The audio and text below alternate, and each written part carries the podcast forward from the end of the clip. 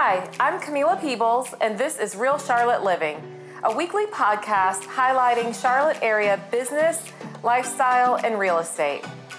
Today, we're going to talk about wine, one of my favorite things. My guest today is Tyler Packwood, member of the Court of Sommeliers, previous wine director for the Inn at Little Washington, a three Michelin star restaurant, and currently here at Charlotte's own Fin and Fino Uptown. Tyler, welcome to Real Charlotte Living. Thank you. Thanks for having me. I'm so glad to have you here. Thanks for taking time out of your day and um, spending time with us to share about the wonderful world of wine. Um, well, I've been keeping up with what you're doing, and it just it's a worthwhile thing. So awesome. I'm happy to be here. Thank you. So um, before we get started, or to to get us started, I always like to kind of ask people. Um, what got you into wine? What made you decide that you wanted to become a sommelier? Well, the the, the simple is my father. Uh, my, my father got very interested in wines. This would be back in the 70s. Okay. Uh, when wine was just starting to become important in America. I mean, we could talk sometime about the, the, vintages of 1970 specific and how it uh, kind of lifted the idea of wine in America and that it was becoming an entity that we needed to know about. Uh, my father was a very educated man and he decided that he needed to know more about it. So he formed a group with him and his friends, uh, obviously being his son and listening to him talk about wines and have this, this, this beautiful camaraderie that he was developing with, with his friends. I wanted to be part of it. And that's really the way that my father and I communicated the most. We okay. had very different paths in, in, in life. Hmm. So the one common thing we always talked about was wine. And he, he had a wine club, which I eventually became part of. And then just wine has always been part of my life. Okay, that's great. I love that.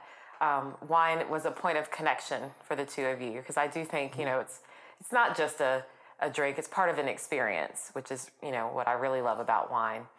Um, so I've got a few questions for you today. Please. And one of the first ones I wanted to discuss is, you know, sometimes I feel like there's so much information about the, about wine out there and you know, sometimes we can be intimidated when we go to different places and it's, you know, what do I need to know? Do I know enough? and so I wanted to ask you what um, what are five basic sort of things or rules or concepts every wine drinker should know? Well, first, not not directly to your question, but first know that wine is not that complicated. It really is just fermented grape juice. Yes. when, when, when you learn that, or keep that as a basic idea of, of all that wine is, the rest of it is just science and, and uh, winemaking techniques. Okay. But, but, once it's just fermented grape juice, it's really nothing to, to be afraid of. And for some reason, we have this, these big ideas that we need to know all these fancy words and terminologies mm-hmm. and uh, ideas about how wines should be tasted and presented. And it's, it's really a little, little silly, okay. if, if you ask me. So, um, five things that you should know. One is uh, you can enjoy your reds chilled. I get I get that a lot in the restaurant. We have our reds in a, in a closet, and the closet is temperature controlled as okay. it should be. So when it comes out to the table, people are a little surprised. First, that it is a little slight chill on the red wines. Okay. And second, that it actually enhances them. Okay. Enhances them. Once you get back past room temperature, the the, the experience just isn't there for, for the palate. Okay. So you do want to have a little bit of chill on it. No, not cold. I was going to say, like, yeah. how much chill? 60 degrees. Okay. Yeah. Okay. 60, and then if you get the, the crazy uh, EuroCaves that everybody has now, where they have five different levels of chill that you can run in your house. Oh wow! You know, then, then, that's a little different. I mean, the, yeah. You know, some some wines run at sixty, some run at fifty-five. The some whites at forty, some at thirty. Some it, it's really it's more of it's, it's more of a, a science than, okay. than it needs to be. Okay. but yeah, just but chill your red wines a little bit. It'll, it'll help. Okay. Mm-hmm.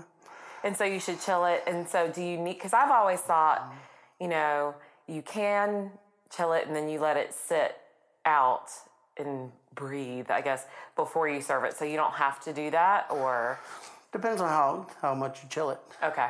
I mean, okay. you could actually put your wine into a fridge. Okay. If you wanted to, then that would probably take it down lower than what you want. bring it out. You know, open it, let it breathe. Okay. As it's breathing, it's also coming up in temperature to where it's more drinkable. Okay. You know, to where you want it to be. Where Maybe like, like by the time your guests get there, Things it'll- like it'll that. be kind of ready. Okay. Um, then one thing I see, especially working with people that, that drink wine, is don't assume that you know what you like. okay. I mean, you know what you like, but don't assume it just by what you read on a list.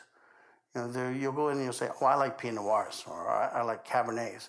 Well, Cabernet from California is much different than Cal- Cabernet from France or, or from Australia, or, or you know, there's so many places you can find Cabernet these days. They all have different characteristics. Okay. So having these big blanket statements, you know, I like this.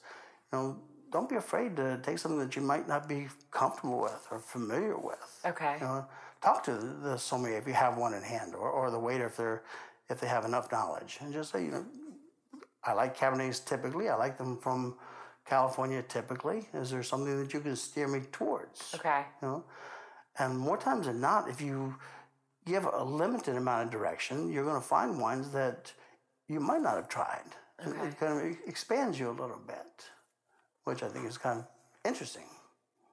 Is it, um, should you, I guess, ask or describe what it is that you like about Pinot? Mm. Like, does that help give a little bit more direction? Then would you, as a som, be like, okay, well, they like this about the Pinot, so I'll recommend this, or you know, one from this region might fit what they're describing. My advice is very simple. Tell tell the the sommelier or whoever's getting your wine as much as you can that you know. Okay. And what I mean by that is I hear all the time where somebody will say, well, you know, I don't like Chardonnay, it's too sweet. Well, sweet by definition is sugar. Well, there's no real sugar besides natural sugars in Chardonnay, so it's not a sweet wine. And so uh, it's not that they're they don't like Chardonnays or, or they don't like sweet wines, it's that they're, they're trying to say something and I don't know what it is. Okay. Right? So if you can describe your wine the, the way you want it and you can describe it properly, Okay. absolutely that's helpful. Okay. But just to, to try to grasp these words because you've heard them somewhere or, you're, or you're trying to make them up, so you know that, that's just going to take you in the wrong direction. Okay. Yeah, I usually I, I stopped drinking Chardonnay for a long time because I don't like, and maybe I'm using the wrong word, but the oaky flavor. That's the only way I know how to describe it. Um, but I've been learning that there are Chardonnays that don't have the oak Absolutely. kind of Absolutely. Taste to it. I don't necessarily know where they come from or why that is, but Well, Chardonnay in America, I mean, you can take it right back to Kendall Jackson, yes. which we all. That was probably like my first one. But, you- I mean, you have Kendall Jackson, you have the Vintners Reserve, the Grand Vintners Reserve, mm-hmm. my, my special mother's Vintners Reserve. I mean, he's got all these crazy levels. Yeah. But what he did is he defined how we were supposed to drink Chardonnays when we didn't have any idea what we're supposed to be drinking. And he actually put sawdust in his wines. you know, yeah. So he would put it in and then filter it out, and that's where all these big wood flavors came in. and Okay. came- and he started to adulterate them and then said this is what we were supposed to be drinking and we kind of latched on to it because we didn't know as a country uh, what we're supposed to be drinking or how we're supposed to be drinking our wine so we've gone away from that and we find that chardonnays from around the world have great qualities that are not necessarily oaked okay. uh, or buttered or toasted or, or vanilla Okay. and then there's the other side of the coin where if you like those flavors there's people that are doing that very well Okay. Hmm. Okay. Hmm. Yeah, some people love it. I Yeah. just it's just not a personal preference for me. What's your next one? screw tops Yes. How do you feel about the screw cap wine? I, it doesn't bother me at all, and it shouldn't bother anybody. Okay. The, what's happened is you know, there's a great cork shortage, is what they say, and, and Okay. to, to an extent, uh, they're correct. Okay. There is because there's more wineries that are popping up. People are making more wine, and a cork is a piece of bark off a tree, and the tree needs time to grow and to develop and, and become a cork that you can use. Okay. So the um, the cork trees are not being produced as fast as the wineries. So you need to put them in something. Okay. But to say that cork is going away is also a huge mistake because there are wineries that own their own orchards. Ah. Right? Okay. So their winery matches what they make to the orchard that they have that's been doing it for centuries, and then it's going to continue to stay like that. So corks are very valuable for some places, but they're not. There's nothing wrong with a, a wine that's that's capped with a screw cap. Okay, so don't judge a wine by its cap. Now, well, um, there's five great Bordeaux's. Uh, they're called the first growths. Uh, not really worth getting into which five they are, but one of them keeps their own private wines in their own cellars in screw caps. Okay. Yeah. Okay. So the best winemaker in the world Has screw cap. uh, for their own private Note to wines. self. I mean, there's obviously something very, very celebratory when, when you come over and you pull the cork out and you have the Yes. the whole ceremony around you know the the examining of the cork. And so- sure, you you lose a little bit of that, but that's And that what would you affect. save? You know, saving screw caps isn't quite as cute as saving, you know, the cork. yeah. But, yeah, and not quite as decorative. You know, now people like save them and put them in a little jar, and you know, it's become home decor now. So Yeah, well, they write all their, their dates. This was my birthday. Yes. You can write that on the cork, and so sure. Yeah. Yeah, you do lose that. Yeah. But as far as the quality of the wine, no, the, the, the wine, wine main, maintains its quality, okay, even with screw caps. okay. All right, what what's your fourth one? Well, the I hear that wines from local wines are not good. Okay, You, know, you, you, you'll hear that more times than not. It doesn't really matter where you are. I mean, I've spent a great deal of time up in Virginia. okay, Uh, and in Virginia, they always say, you know, well, you can drink some Virginia wines or you can have a good wine, was kind of the sentiment when people are coming into the restaurant. Drink local to try it. You know, you're not supposed to be impressed by it. But the, the good wines have to come from somewhere. It has to be somebody's they're local to someone. yeah, it has, it has, to, has to be somebody's local. So uh, it, it just doesn't make a whole lot of sense to me. And wine areas need to grow.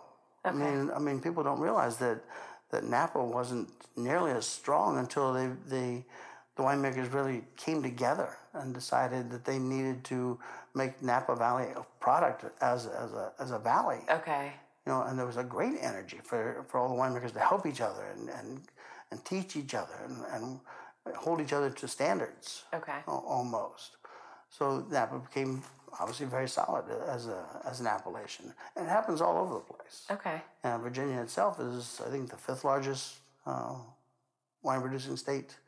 That, that number always, is always going because there's California, Oregon, Washington. okay. New York was ahead of Virginia. Virginia was catching it at one time, and I haven't, I haven't seen the numbers on it in a while. But, Okay. um, but Virginia wines are, are, are fantastic. And I'm only talking about because I spent a lot of time up in Virginia. Yeah. Uh, obviously, I was going to say, have you tried any North Carolina wineries? Do you have any? I, I have, and the, the energy's Thoughts not, not, not as strong yet. yeah. But it, but it has nothing to do with the wines or the winery. It has to do with just developmental energies. Okay. If you ask me. Yeah, they're still sort of um, like isolated in different little pockets, I would say. Um, okay. And number five. Drink what you like. Okay. And what I mean by that, there's there's so many people out there. There's when you start talking about wines that are getting knowledgeable, and so by being knowledgeable, they're also becoming judgmental. It seems. You know, there's so many all over the city right now that are that are, you know, they're not buying white Zinfandel. Well, I'm not going to, you know, have white Zinfandel on my list. I don't. Nobody's going to want to drink that. Yes. Well, what if that's the first wine that you want, and the first wine that you know, and the first wine you like? You know, if that's what you want, drink it. Yeah. You know, if you want to drink that and then want me to help you and teach you how to take that base knowledge on white Zinfandel and move into other wines that you would also like, I could do that. Mm-hmm. I'd be happy to do it. I mean, obviously, I'm trying. I would like to see you drink wines that are not capitalized as much as white Zinfandel is, when where they pour sugar in. I was like, what is Yeah, capitalized? and th- things like that. But okay. if that's where you're starting, then that then you're a wine drinker. Okay. Okay. Even if the wine is not what the sommelier deems as being good enough, Yes. you know, or they turn their nose up at it. It's not is- at the height of the hierarchy. Well, I mean, if somebody turns his nose up at the wine, then they're turning their nose up at the wine drinker. Yeah. you know? Okay. That's just these, are people that are they're trying. Yes. You know, and sometimes they, they, they need a starting place. And if that's where they start, then that's where they start. I like that. That's a great thought. I think um, trying to think back to when I first started drinking wine. It was I think it was like White Zinfandel there- and Chardonnay. Those were sort of like the gateway, you know. Yeah, gateway. And then as you your palate develops, um, and then I started to kind of venture out into new things. Um, but there was, you know, there there was a point at you know when I first started drinking wine, I didn't like red wine. Like Yeah. it was disgusting to me. Now I'm I've kind of flipped, and I prefer red wine over white most of the time. Um, Well, I, I've noticed, and I, I just I just turned sixty recently, that I enjoy wines now much differently than I did when I was a young man. yeah, yeah, I mean, growing up with my father, we had an idea of what good wines were, and we we we taught we taught ourselves what we believed it to be. We tested ourselves on, on what we liked, you know. And my palate back then gravitated to things which are vastly different than what I gravitate are now. towards now. Uh, a little bit might be knowledge, okay, um, but I wouldn't. I'd say it's more just the palate and the, and the way my body's developed Yeah. or a- aged yeah. to where I like things Kind of like as a kid, I didn't like Brussels sprouts. kind of Now, you know, the restaurants made them fancy, and now it's great. I'm like, if my mom made them like this when I was a kid, I might have eaten them. Yeah, probably not. and my mom was always sticking tomatoes in my mouth. yes, Uh, and I don't like you tomatoes. still don't like tomatoes. Not to this day. Okay, what are some common myths people have about wines? Well, the, the first uh, and easiest easiest myth to talk about is that you're supposed to have white wine with fish and red wine with meat. Okay, Uh, there was a time uh, that that might even have been a lot more accurate, but it wasn't accurate for the wine and the fish and the meat. That It was accurate for, for the way that we were getting our fish. okay, Mom, my mom would always serve fish with lemon sauce. Okay, You know, she loved or things, you know, anything that had this very high citrus. Mm-hmm. Well, yeah, white wine goes very well with that. Okay. And so in that case, that would have been true. you know? But what we're finding, especially with chefs these days, they're getting they're getting creative with their techniques and what they're having, and they're learning a lot more about the food, like salmon. Salmon is, is a very fatty fish. Well, Yes. well, red wine loves fat. yes, So it's really we're evolving past the simple presentations of simple meats, okay, right, or simple proteins. Okay. So the wines can evolve with it as well. Okay. So yeah, white wine with fish. If you have fish with lemon sauce, yeah.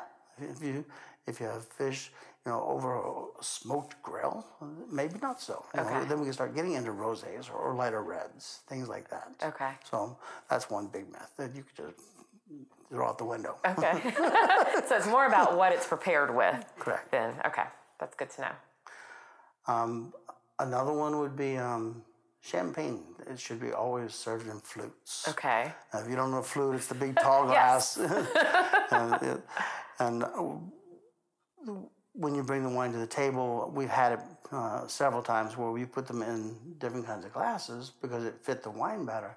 You know, and people say, "Well, that's not a champagne glass." Well, Yeah. there's there's all kinds of glasses that champagne can use. Riedel, if you, if you don't know the company, Yeah. uh, most of us have gotten some sort of uh, idea what Riedel is by now.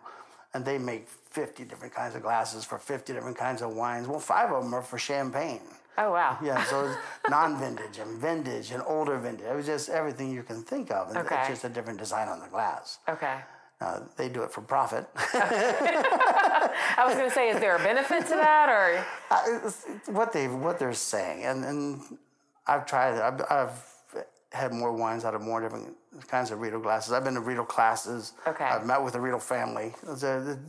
I've seen these things, and what they're saying is that the way the glass works, it puts the wine specifically on the palate where it benefits the palate the most, and that's what they're trying to do. So it shapes the glass so that when you drink it, it will hit your palate in, in the right places. Okay. That's their whole philosophy behind all this. And to an extent, I'm sure they're right. Yeah. and it's a great marketing plan as well. yes, but, but there's more aromatics in, in sparkling wines and champagnes than what the flute will uh, ask Give room for. Yeah, so yeah, you can put them in different glasses, and, and depends on what kind of glass and what kind of champagne if you want to get that, that specific, like they do with Riedel, or just try them in different glasses. Okay. But just because it's, if I presented it into a glass, it's probably because that's the glass that I deemed best for that particular sparkling. Okay. You know, so there's no right or wrong. Not just because someone said so. Yeah. Okay. Uh, but again, uh, the, uh, the the flutes are very. They stimulate an, an idea in your brain as well. I see them as like, oh, this is fancy. Yes. and we're going to celebrate yes, something. yes. so yes, We're toasting something. Yeah, we're not enjoying the, the sparkling as much as we're enjoying the experience. Yes. Okay. So, like a screw cap, the, it, it can it can take away from the experience a little bit by putting it in a non-fluted glass. Okay. But if you're concerned about solely about the wine, you don't need it at all. Okay. Okay. Sulfites. I hear an awful lot about sulfites, Yes. um, and I hear more about sulfites um, from people who travel. Okay. Uh, the the big the big um, myth is that there's no sulfites in white wines, and that's just not true. Okay. I mean, it's it's a lot lower than red wines. We don't see it as prominent as we do in red wines. Okay. But there's no sulfite sulfite free wine.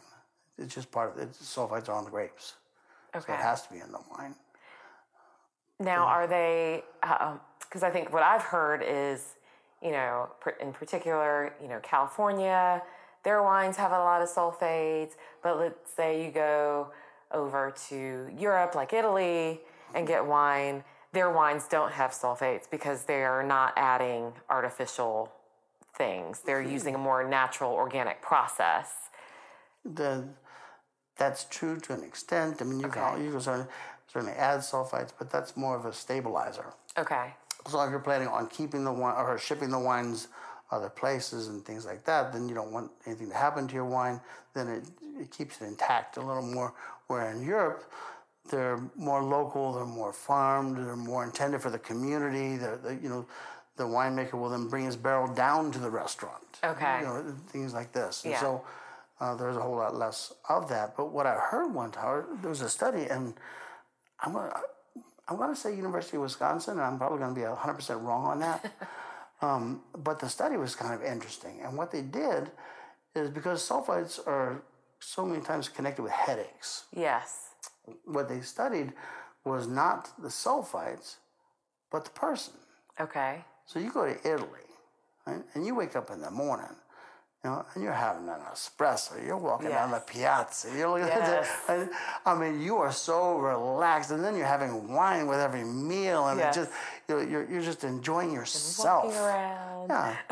Where the other side is at home. You come home. You've had this day. You know, you're shaking. You're mad. You're the the, the honking, the cars, whatever it is that got you there. Yeah. And you get in, and you've got to have this glass of wine to calm your nerves. Well, Mm. the difference is not the sulfite. The difference is you, Oh wow. Okay. and then it's you're the one that's causing the headache Okay. by what you bring to the glass. Which I. uh, I don't know how viable it is. I don't know what I said, but it's, it's an interesting thought. Yes, it would be. Because I've been to Italy. And I've, you know, of course, I'm here, and I will say I noticed a very marked difference in pace, Yes. and it was an adjustment mentally for me um, when I first got there to kind of slow down to the pace, which is which was once I kind of adjusted, it was great. I was like, I could I could live like this. You know, everyone's not like in a frenzy, in a hurry, all the time, you know, to your point, like stressed out, blah, blah, blah. Like, you're not drinking. Now, again, I was visiting, I'm a tourist, so I'm not there living my normal life there. So I don't know, you know, would that change any? Um, but I just, even, you know, every shop, every walking down the streets, it just, the pace of everything was markedly different than here. Um, and so I would next time I'll have to like go back and compare. I need to go work over there for a little while and see if after a long day of work in Italy, do I feel any different and is my wine experience any different than after a long day here?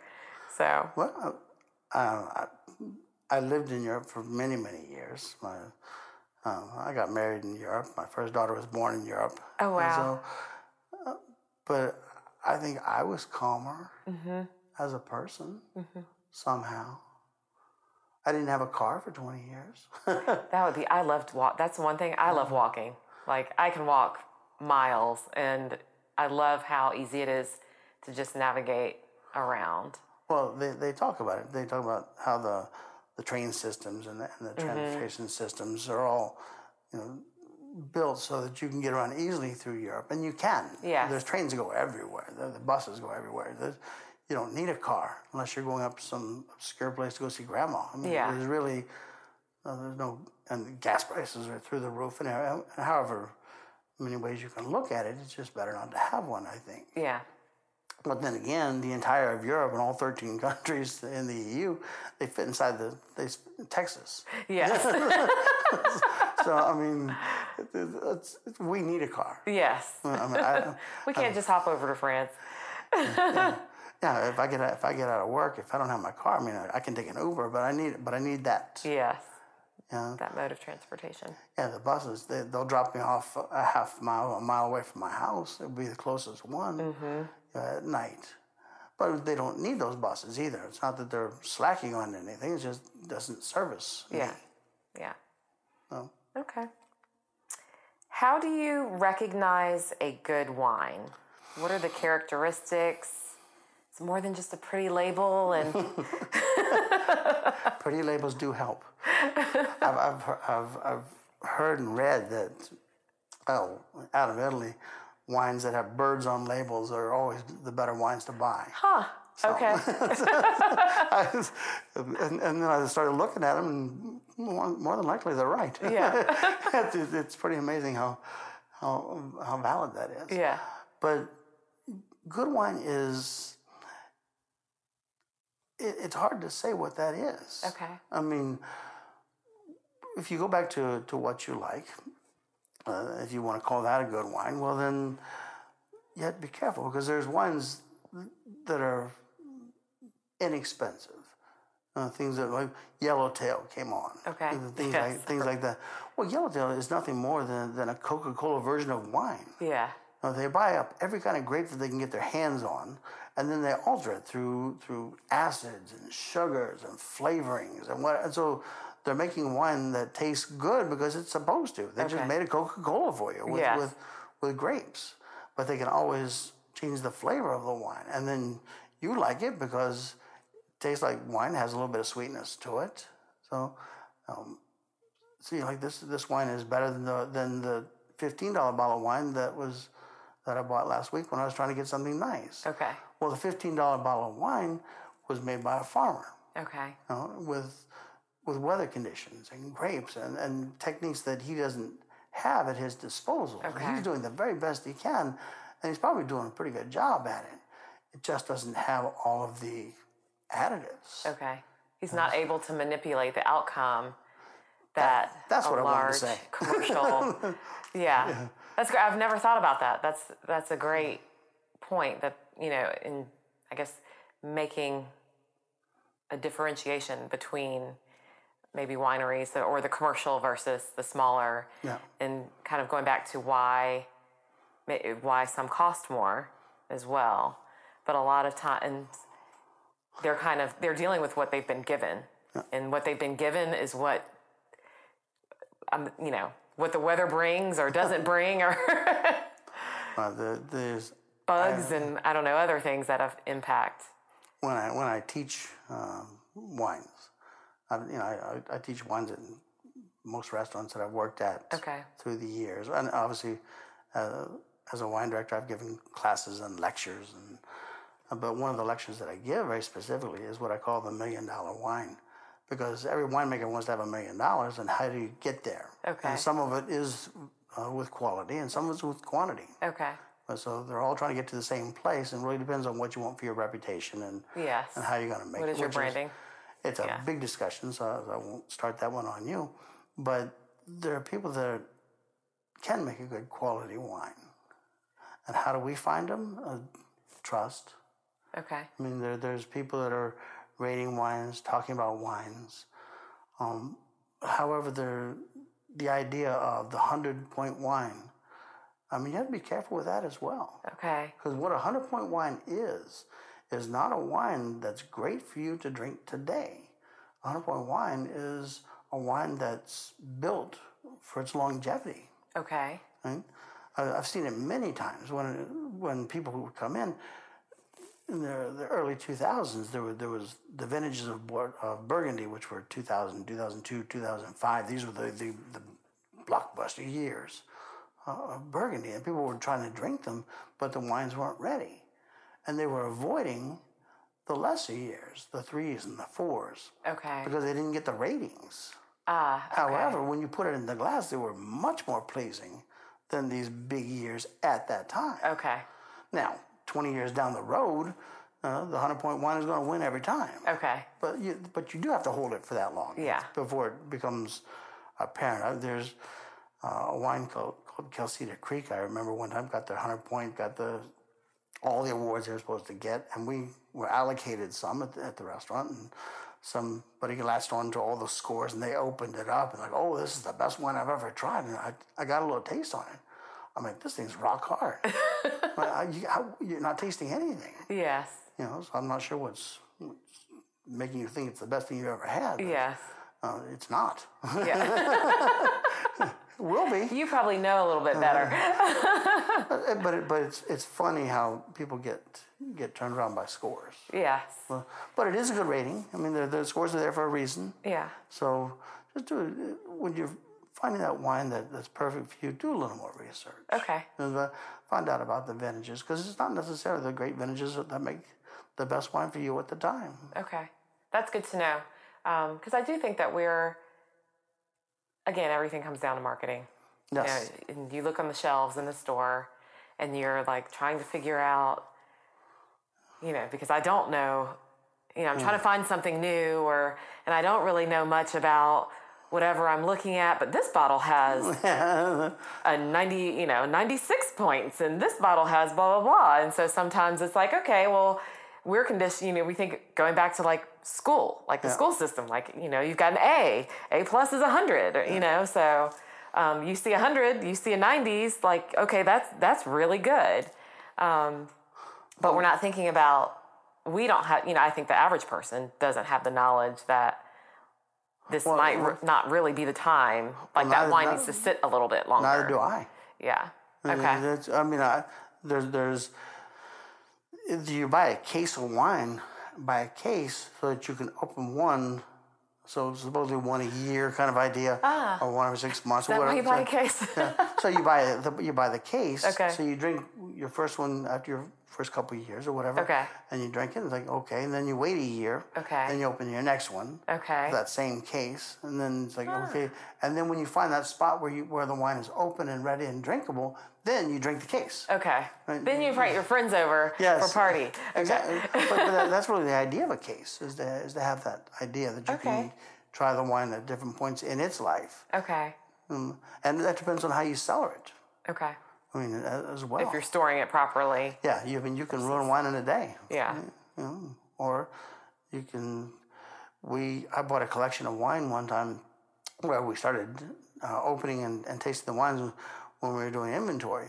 We'd always look at some of these older Spanish wines and things that we bought, and they because of all the jostling and, and transporting and everything, they, they hadn't settled down. Okay. So they were tasting funny, but we just kept at them. And, you know, months later, six months later, they were starting to be gorgeous wines again. Okay. They just need to get back to themselves. Okay. So it's, it's a huge question with, with, with no real good answer. but I mean, Robert Parker, you know, he's got his points out there. Well, I mean, you need to know that Robert Parker, I think he smokes two packs of cigarettes a day or something like that. Okay. He's probably tasting more wines than than, than any normal person should Yeah. taste. And that's part of his reputation. Yes. But right now, his wines that he gets lots of points for um, are big and powerful. I mean, they have to get through all of that stuff that he's done to his palate. Ah. He's aged. Okay. He's changed. Okay. So they they have to be. In fact,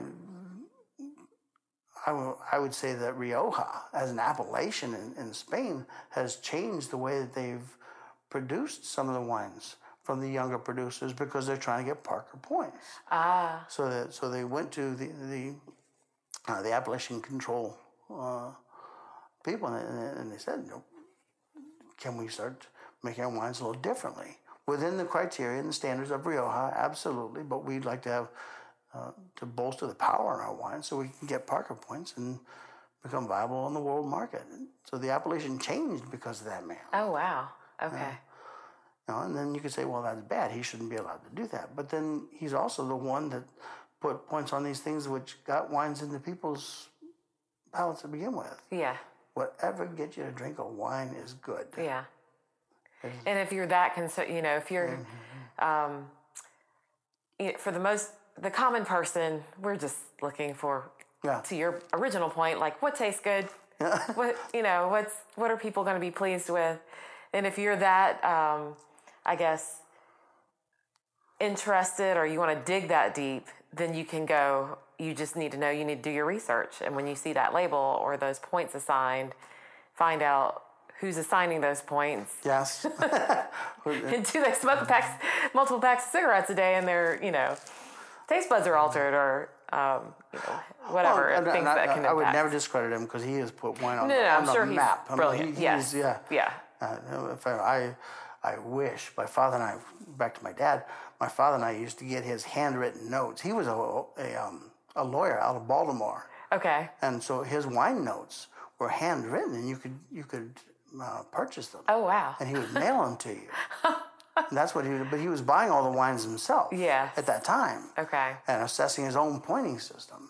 Oh, wow. Yeah. So and we used to get it Yeah. uh, regularly and read it through, and just uh, then then we go out and look for these wines, and it, it was that's how we got going. That's a lot of fun. Well, Then you're able to kind of have your own, you know, take his notes and then do your own tasting and kind of compare or, you know, well, I mean, at, at that point, I mean, that's that's how we chose our wines Mm-hmm. was from his points in his system. okay. Uh, then Wine Spectator comes on board and they start having their own points and their own. Yeah. And Robert Parker doesn't even. he's not even allowed to judge Burgundies anymore. Okay. Burgundy kicked him out. oh, no. but he does have somebody who does it for him. Somebody Okay. very creditable. So- Okay. so- but it, it, if you're looking for, for a good wine for yourself, I mean, start with what you think you like. okay. Then, if you find a bottle and you do like it, then then look where does it come from? Maybe what year does it come from? Okay. If you're a little more savvy, turn the bottle around and see who the importer is. Okay. Uh, I was just working with um, a wine director for for Fin and Fino, and she loved certain importers. Okay. So she would she placed a lot of trust in that, and and rightfully so. Because she knew. Well, she they knew, were. she knew that that importer, and some importers have enough power and influence they can alter wines. Okay. Or have the winery alter them for them. Yeah. Uh, Kermit Lynch being probably one of the more famous ones. Okay. He says, "I'll sell your wine." In fact, he buys all of it, you know, and, and sells it through his import company. But he says, "But I need a little more oak on this. I need a little more something on this," and Okay. he'll he'll tell you what it is that he's looking for. Okay. And they'll do it. Okay. They'll change their product for him. Which is basically, he's probably just, that's a request based on what his consumer is looking Or for. what he's looking for, and you just you trust him. Yeah. So, uh, and I happen to enjoy his wines. Okay. So if I see his name on it, so I have two wines that are the same. Okay. then I'll look on the back before I'll look on on the front. Okay. Interesting. Yeah. So yeah, if I'm looking for a, a, a burgundy, a white burgundy or, Mm-hmm. or something, or whatever, it is, you then turn it around and say, well, who's importing this wine? That's important to me. Okay. Okay. So that might be a way to start deciding which ones are good for you. Okay. Is follow certain people. Okay. All right. So, here's the thing that we all want to know sometimes. We're having a dinner party Yes. and we want to have a wine pairing Yes. with that meal. So, I'm going to go through a couple of different um, meal options or main courses and ask you to make a recommendation. Sure. So, the first one is roasted chicken. Roasted chicken is um, not quite as easy as it sounds. Okay. I mean, to, to, when you're pairing wines, you first look for the protein and what is it giving off, fats or or um, or acids. Okay. And, uh, um, and if the, then what kind of wine would would help with that uh, through the process? It's a little complicated, but roasted chicken, these beautiful fire marks onto them. So I want something that has a little developed flavor to it. So Viognier would be my first idea for white wines. Okay. You know, if I can get one out of Virginia, fantastic. They make some fantastic Viogniers. Okay. Uh, not quite as good as the ones from Condrieu, uh, I would say, but they're getting close. Okay. And to get close to Condrieu, which is a Viognier appellation known for for for that. Okay. Uh, you know, that's where they, they made their mark. Then that, that would be one thing I'd be looking at. Okay. The, Uh, pronounce it Viognier? Viognier, Viognier. Viognier. Okay. uh, V I O G N I E R. Okay. Uh, if I was going to do red wines, I might keep it a little lighter. Uh, Beaujolais. Okay. Uh, and for Beaujolais, it really depends. I mean, you can get a Beaujolais for seven bucks a bottle, or you can get a Beaujolais for thirty bucks a bottle. Okay. Uh, I'd say the only difference there for you is do I have seven dollars in my pocket or thirty? Okay. yeah, my thirty dollar bottle should be better than my seven. Okay. But uh, no matter where it is, you'll. If I get the seven, it's still good. yeah, you, yeah. you'll be fine. Okay.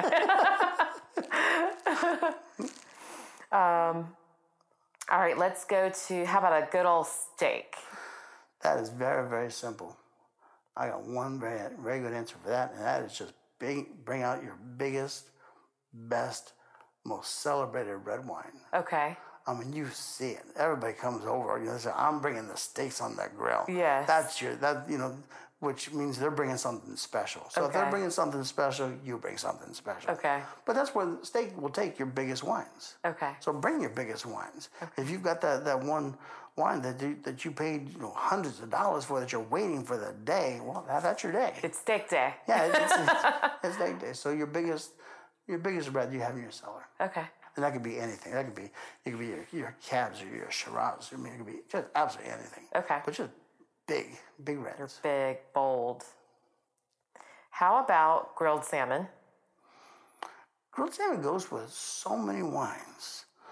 Um, for me, with whites, I like Pinot Gris. Okay. Uh, now, Pinot Gris uh, is the same grape as Pinot Grigio. Okay. And, I've always wondered what exactly is the difference between Pinot Grigio and Pinot Gris. well, the, Is it location? Yes and no. Okay. The, uh, we can talk about that with Shiraz mostly, but Pinot Grigio is Italian, but you can see Pinot Grigio on our label in California. Yeah. Pinot Gris, you'll see in France, but you can see that in California as well. Okay. But for me, I think of Pinot Grigio as being Italian. Okay. And so I think of it as having uh, a, a lighter style of wine. The stone fruits are still there. The, the white peaches are still there. Okay. Uh, there's a little. It's called gray because the there's a red pigment in the skin. So when you press it, then the, the beautiful vibrant green color that comes from white grapes right, is gone. Okay. the, the red pigment just kind of flushes that out, and the, the wine looks gray. Okay. That's where the whole name comes from. But as much as it is, it's a, it's a wine and a grape, I think when you talk about Pinot Gris, then you're also talking about wines that probably don't come from Italy. And when you put them in a new world type of climate, then they become a, a little richer Okay. for me. Okay. So when you talk about salmon, especially when you're going to grill it, I want something that has a little more depth. Okay. Uh, that doesn't mean that it's a better wine. Uh, a lot of people will mistake that Okay. bigger, more powerful, better wine. No, I mean Italy has, with the Pinot Grigios have got a, a definite place. Okay. Uh, and for any wine drinker, should have those. But against grilled salmon, I probably want a little more power. Okay. So Because as of the an, grill. as an idea, Okay. Pinot Gris, but New World, New World Pinot Okay. Gris. Uh, you can get into to rosés uh, with salmon. That's an easy one. Um, with grilled salmon, I like them on the the sweeter side. And but what I mean by that is not sweet. I don't. I'm not looking for sugars. I'm not looking for the white Zinfandels of, of the world. But the rosés, uh, some of them are bone dry.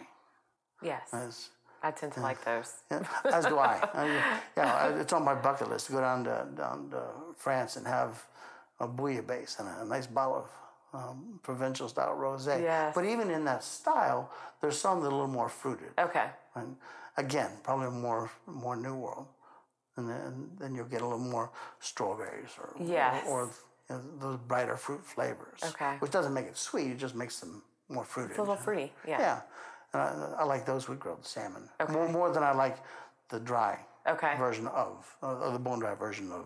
Okay. Uh, of And then is that just to kind of complement the cut the maybe the sweetness or the fruitiness balances with the, gr- grill? The grill. Okay. Yeah, the grill. The technique is everything. Okay.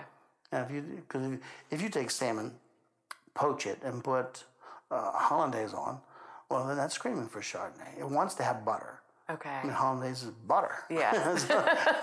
So it, it wants to have those those kinds of flavors. Okay. Right? Whereas that might not work so well for a sweeter rosé. Might work well, well with a dry rosé, um, but yeah, technique.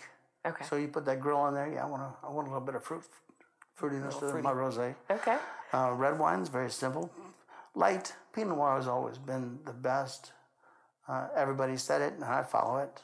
Yeah. Uh, I don't know that I, I can justify it any more than just like everybody said it, and they're right. I agree. I've had it and I tried, it, and I'm going, yeah, that's pretty good. That's right. Yeah, take my salmon and dip it in my in my Pinot Noir. and uh, Yeah. having a pretty good day. Okay. Uh, how about pizza? Pizza, pizza is fun. pizza. Well, I mean, pizza. I mean, some some geek is going to say, "Well, you need to know what's on the pizza." So, wow, mushrooms Yeah. is it? Is it is We're just talking about yeah. regular old pizza. pi- None of that fancy stuff. Well, well okay. I'll, t- I'll tell you.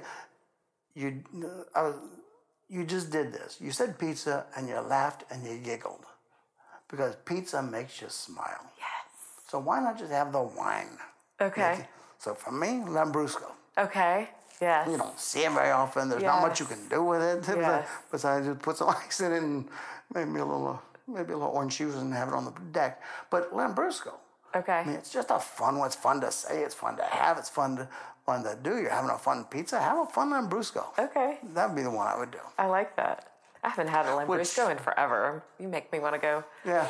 go grab one. Well, I mean, well, there's there's too many people that that think that the wine needs to make the meal. yes. You know, the wine is part of the experience. And if it makes you happy, you know, be happy. Yes. Yeah. Just drink the wine Yeah. that makes you happy. Yeah. Let- Okay. Let, let the let the wine geek say, well, that's not the right wine for this. It should be a Chianti. Well, Whatever. Ha- have your Chianti. I have my Lambrusco. Give me a Lambrusco. Yeah. Yeah. And I'm gonna smile and giggle, and you're gonna have a great pizza. All right. How about a burger?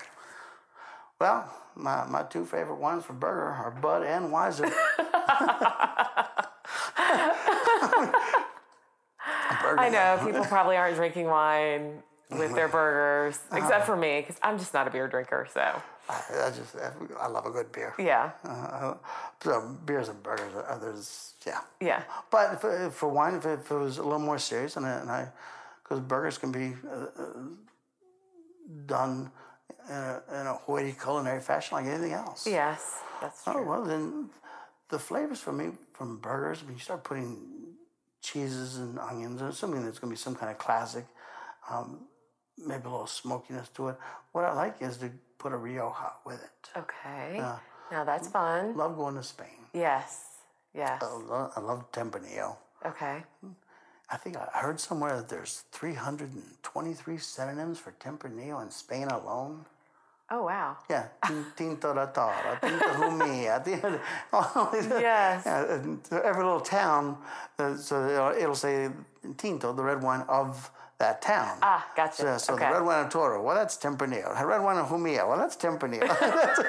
and every little town has it, and, and I've heard there's you know, over 300 Oh wow. synonyms for Tempranillo. Okay. alone.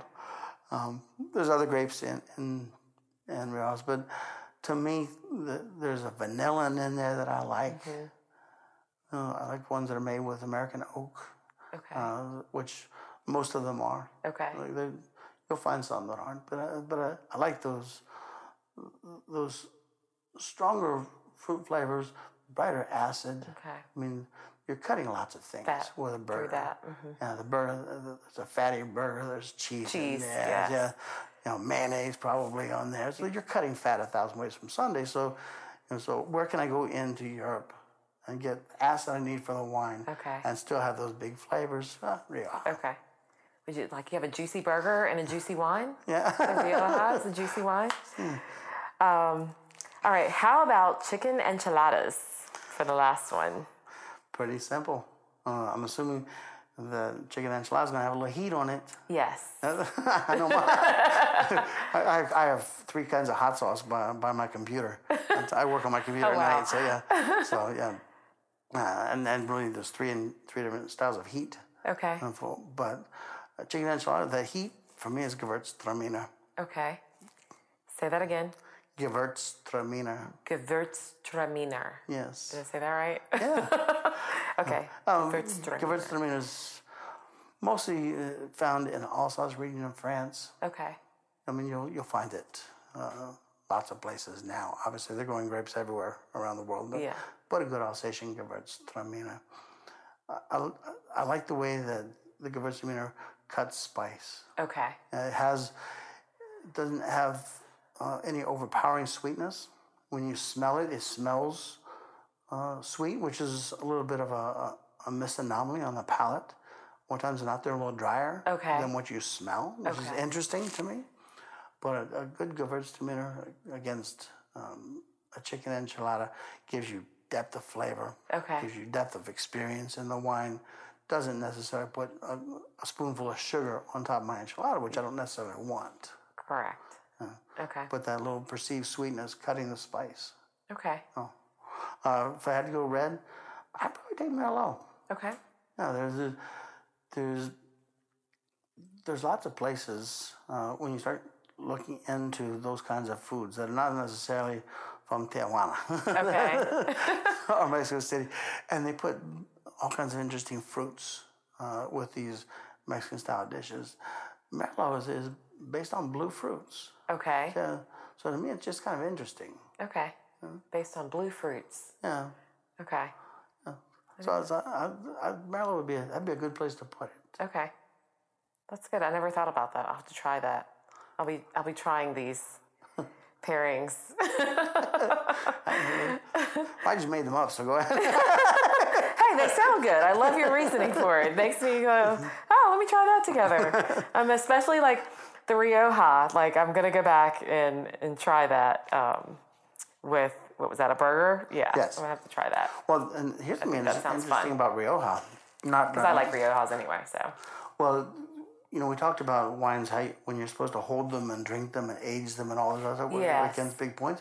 Rioja, as an appellation, they're they try not to release the wines. Well, they try to create the wines with with uh, Crianza and Reserva, Grand Reserva. These these big words are on front of the wines. The Grand Reserva is being the, the most aged uh, of the three, but they try not to release the wine until the wine is ready to drink. ah, So theoretically, you should never see a Rioja on a shelf that's not ready to drink. okay, okay, Some of them you can lay down, and some of some of the bigger ones, but it's not recommended. okay. So- So those are actually wines that are usually they're gonna be ready when you're Yeah, well, Picking it up a lot of times you'll see them where you won't see, but you know, wine until six years after its vintage date. Well, Okay. why? Because they haven't released it yet. Because now it's ready to drink, kind of idea. okay, And as a as an appellation, that's how they measure and release their wines. okay. So if you ever see a bottle of Rioja, is it ready to drink? Sure. By definition. Uh, Okay, that's kind of interesting. that's fascinating. Okay. Well, thank you, Tyler. It has been such a pleasure having you here today and sharing your knowledge with us. Um, I invite everyone go see Tyler. He's at Fin and Fino. Um, if you want to have a server with extraordinary uh, wine knowledge, then go check him out. And I thank you for joining us this week. And we will see you next week. Don't forget to find Real Charlotte Living wherever you listen to your favorite podcast. You can follow us on Instagram at Real Charlotte Living and don't forget to subscribe. Thank you, and I'll see you next week or talk to you next week. Bye.